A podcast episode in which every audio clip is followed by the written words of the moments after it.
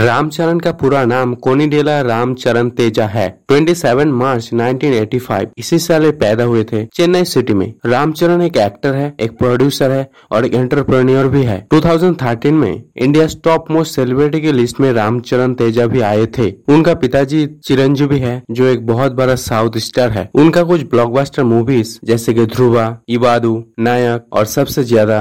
Heera directed by S S Rajamouli Ram Charan को horse riding बहुत बहुत ही ज्यादा पसंद है वो हॉर्स राइडिंग करते हैं और बचपन से ही वो हॉर्स राइडिंग सीखते हैं उनका अपकमिंग मूवी है आर आर आर जहाँ पे उन्होंने एक बहुत बड़ा धमाका किया है उनका कैरेक्टर को देखने के लिए लोग बेताब है